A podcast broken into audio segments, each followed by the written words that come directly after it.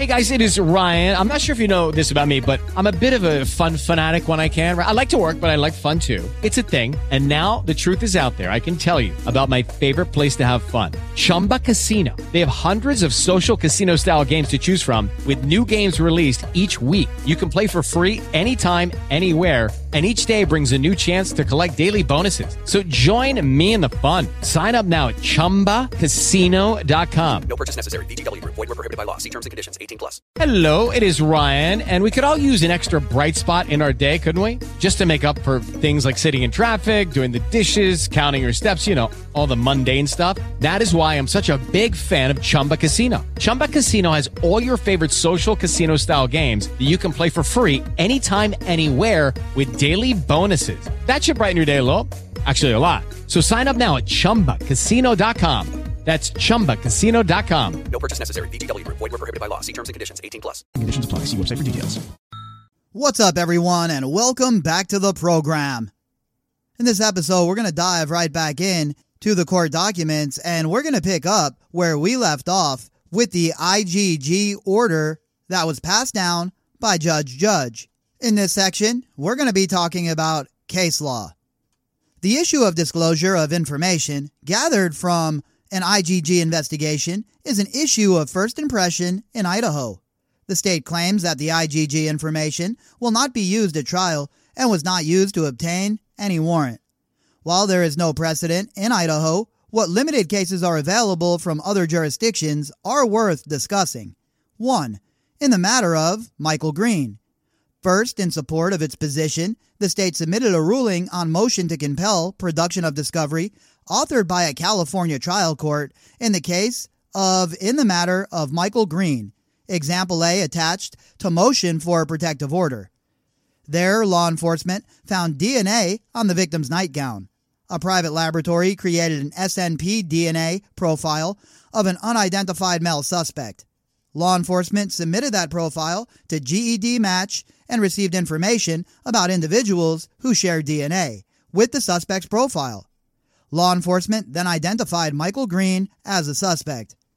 Law enforcement collected garbage discarded by Green, tested it for DNA, and compared that STR DNA profile to the DNA located on the victim's nightgown.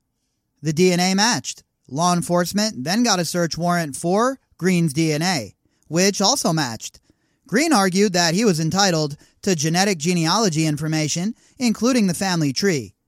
Green asserted that the information was necessary to ascertain the following details of what, when, where, and how the investigation into him occurred, the identity of other possible DNA matches that surfaced so these individuals could be interviewed, since such evidence could be exculpatory if their DNA matched to the DNA on the nightgown, and possible violations of the Fourth Amendment. The trial court held that the prosecution was not obligated to discover to Green the requested match detail reports, long form candidate match reports, family tree information, lists of people identified through the FGG investigation as being related by DNA to Green, or any other information from its FGG investigation. The court reasoned the evidence that is material to Green's guilt or innocence is the testing that followed the FGG investigation, which directly compared a fresh swab of Green's DNA with the DNA profile collected from the victim's nightgown. It is only this evidence that the people intend to present at trial. The people are not obligated to provide its preliminary search of the genealogy databases for possible matches, which is investigatory in nature and is not exculpatory or material to Green's defense. Green has presented no evidence as a part of his motion or supplemental filings that tend to show that the persons identified through GEDmatch who share DNA with Green can otherwise be linked to the crime he is accused of. A mere possibility that the information might help the defense does not establish that this evidence is material. While the IGG information was not found to be discoverable in Michael Green, this court located three opinions that suggest discovery of such information may, at times, be appropriate. 2. State vs. Bortree. State vs. Bortree, 2021, WL 37 16803, revised and remanded on other grounds by State v. Bortree 170, Ohio State 3rd District 310, 212, Northeast 3D 874, 2022, involved in a sexual assault and an attempted aggravated murder. In 1993, the victim, Anita, was taken at gunpoint and then forced to perform sexual acts on the perpetrator. The perpetrator then cut Anita's throat and left her in a ditch. Anita survived and was able to provide law enforcement with a description of her attacker and his vehicle. Her clothing was collected for evidence, but at the time, DNA testing was in its infancy, and only blood type testing was done. No suspect was identified. In 2015, a suspect DNA profile from the semen saliva mixture left on Anita's clothing was extracted. The DNA profile was submitted to CODIS and matched to another as yet unidentified assailant.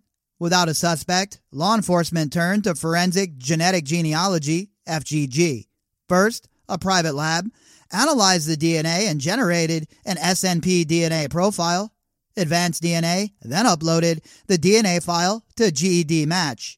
After uploading the file to GEDmatch, Advanced DNA found a woman who shared approximately 3% of her DNA with the suspect sample, leading Advanced DNA to believe the woman was possibly a second cousin of the unknown suspect. Advanced DNA then built out a family tree for the woman using public information on GEDmatch and other public records like marriage certificates and birth records.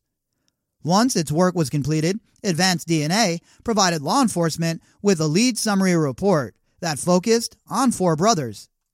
Law enforcement began investigating Ralph Bortree, one of the brothers identified by Advanced DNA. Because he fit the physical description given by Anita in 1993, owned a vehicle that matched the description given by Anita, and lived near Anita when the crime was committed. Law enforcement collected discarded cigarettes from Bortree.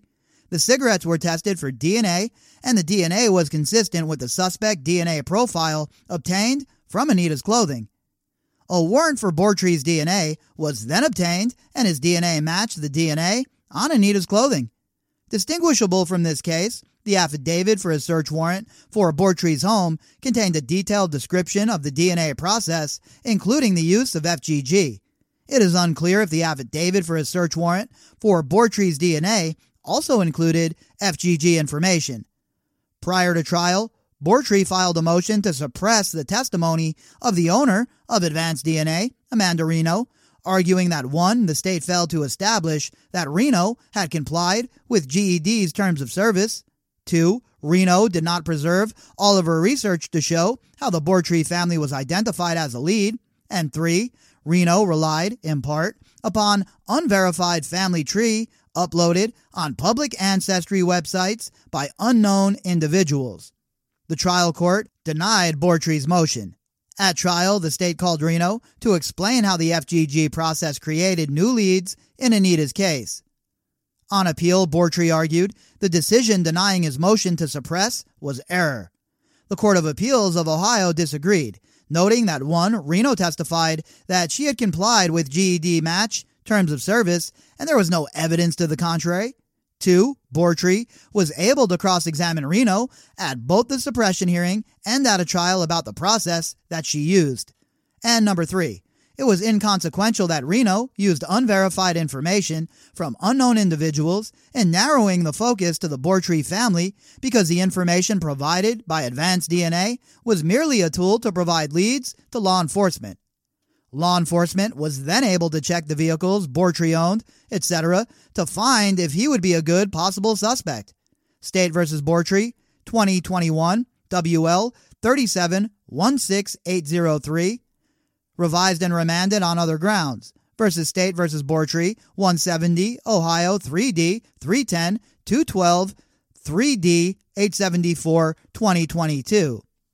The Court of Appeals concluded that in this case, the trial court found that the evidence did not establish any illegal activity by engaging in forensic genetic genealogy research, and the research did not, in fact, yield any substantive evidence that Bortree had engaged in any criminal activity. Rather, it merely narrowed the focus of law enforcement. We agree with the trial court's conclusion that the search merely narrowed the focus of law enforcement, and consequently, we can find no error with the trial court's determination to allow the testimony related to forensic genetic genealogy in this matter. In March of 2023, the Supreme Court of Iowa released a decision wherein the facts discuss law enforcement's use of IGG. State versus Burns, 988, N.W. 2D 352 357, Iowa 2023. In 1979, the victim, Martinko, was murdered. Years passed with no leads. In 2018, law enforcement employed the services of a private lab, Parabon, to perform kinship analysis and genetic genealogy on a suspect DNA profile recovered from the crime scene. Parabon uploaded the DNA profile to GEDmatch. Based on the information obtained, Parabon directed law enforcement to investigate the descendants of four sets of great great grandparents. Based on the information, for Parabon and further investigation by law enforcement, police contacted an individual named Janice Burns and obtained her DNA. Parabon determined that the suspect DNA profile was likely from Janice's first cousin. Janice had three first cousins, all brothers. Police collected DNA from two of the brothers via their trash. The DNA did not match that of their suspect profile. Police then collected DNA from a straw from the third brother, Jerry Burns, discarded. The DNA on the straw could not be eliminated as the major contributor to the DNA found at the crime scene.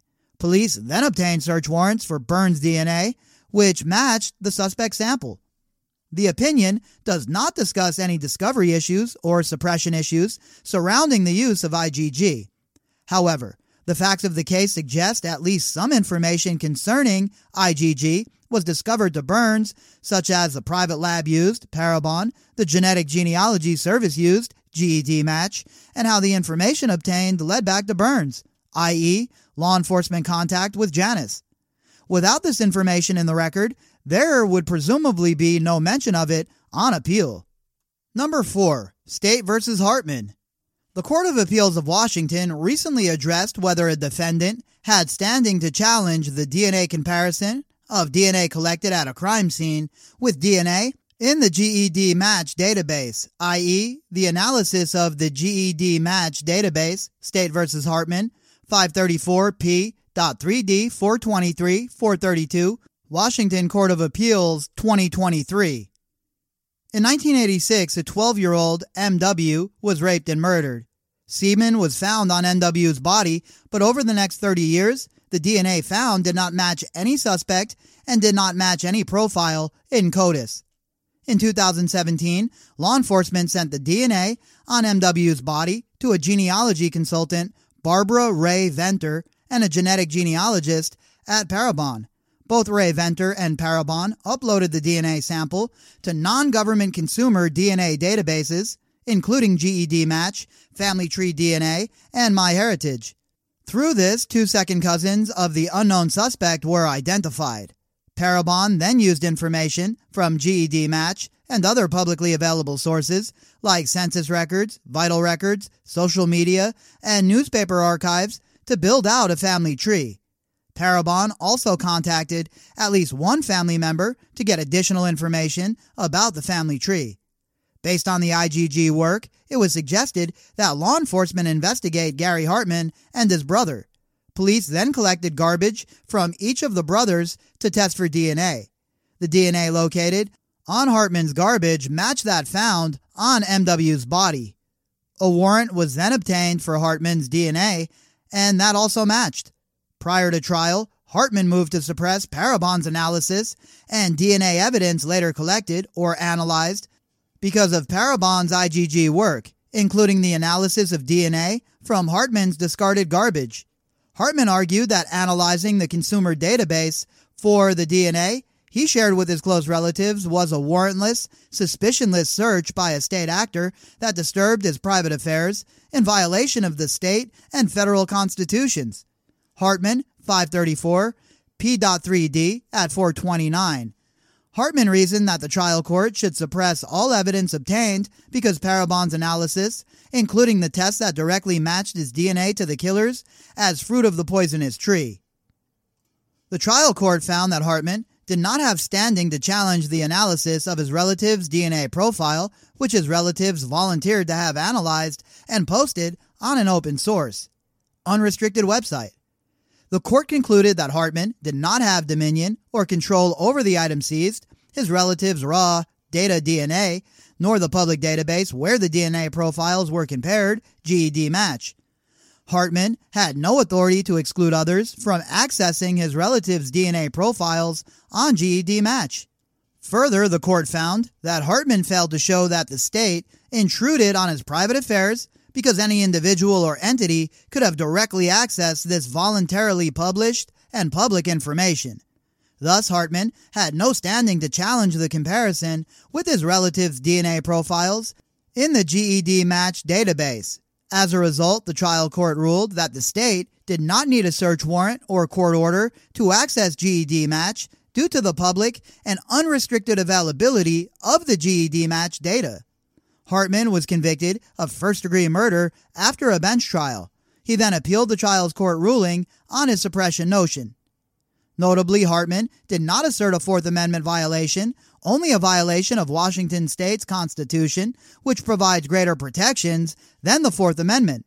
On appeal, Hartman asserted that he had a reasonable expectation of privacy in the segments of his DNA that he had in common with relatives and that those relatives voluntarily uploaded to GEDmatch. ID at 431. The Court of Appeals stated that without the GEDmatch analysis, there would not have been a later warrant for Hartman's DNA, just as there was not for the preceding three decades. It is undisputed that Hartman never supplied a DNA sample voluntarily to any source. Thus, if the trial court had concluded that the GEDmatch investigation was unconstitutional, it would have inevitably suppressed the other DNA evidence as the fruit of the poisonous tree. In sum, if Hartman is successful in his challenge to the GEDmatch comparison, the later DNA comparison of Hartman's DNA to the crime scene DNA would also be excluded because they would not have occurred absent the alleged constitutional violation. The court concluded that there is no privacy interest in common DNA that a relative has voluntarily uploaded to a public database. ID at 437. Thus, Hartman did not have a valid privacy interest in the segments of his DNA that he had in common with his cousin when his cousins voluntarily posted the genetic information on a public website. Therefore, Parabon's investigation of GEDmatch's database did not violate Washington's Constitution because it did not disturb Hartman's private affairs. Because there was no intrusion on Hartman's private affairs, he had no standing to challenge the DNA comparison of DNA collected at the crime scene with the GEDmatch database, ID at 437 and 438. While the case does not include specific information about what information was contained in the search warrant for Hartman's DNA or what evidence the state intended to use at trial, it is clear that Hartman was provided discovery on the genetic genealogy investigation and prepared a suppression motion as a result of that information. All right, folks, that's going to wrap up the case law section, and that's going to wrap up this episode. And when we pick back up, we're going to be looking at part five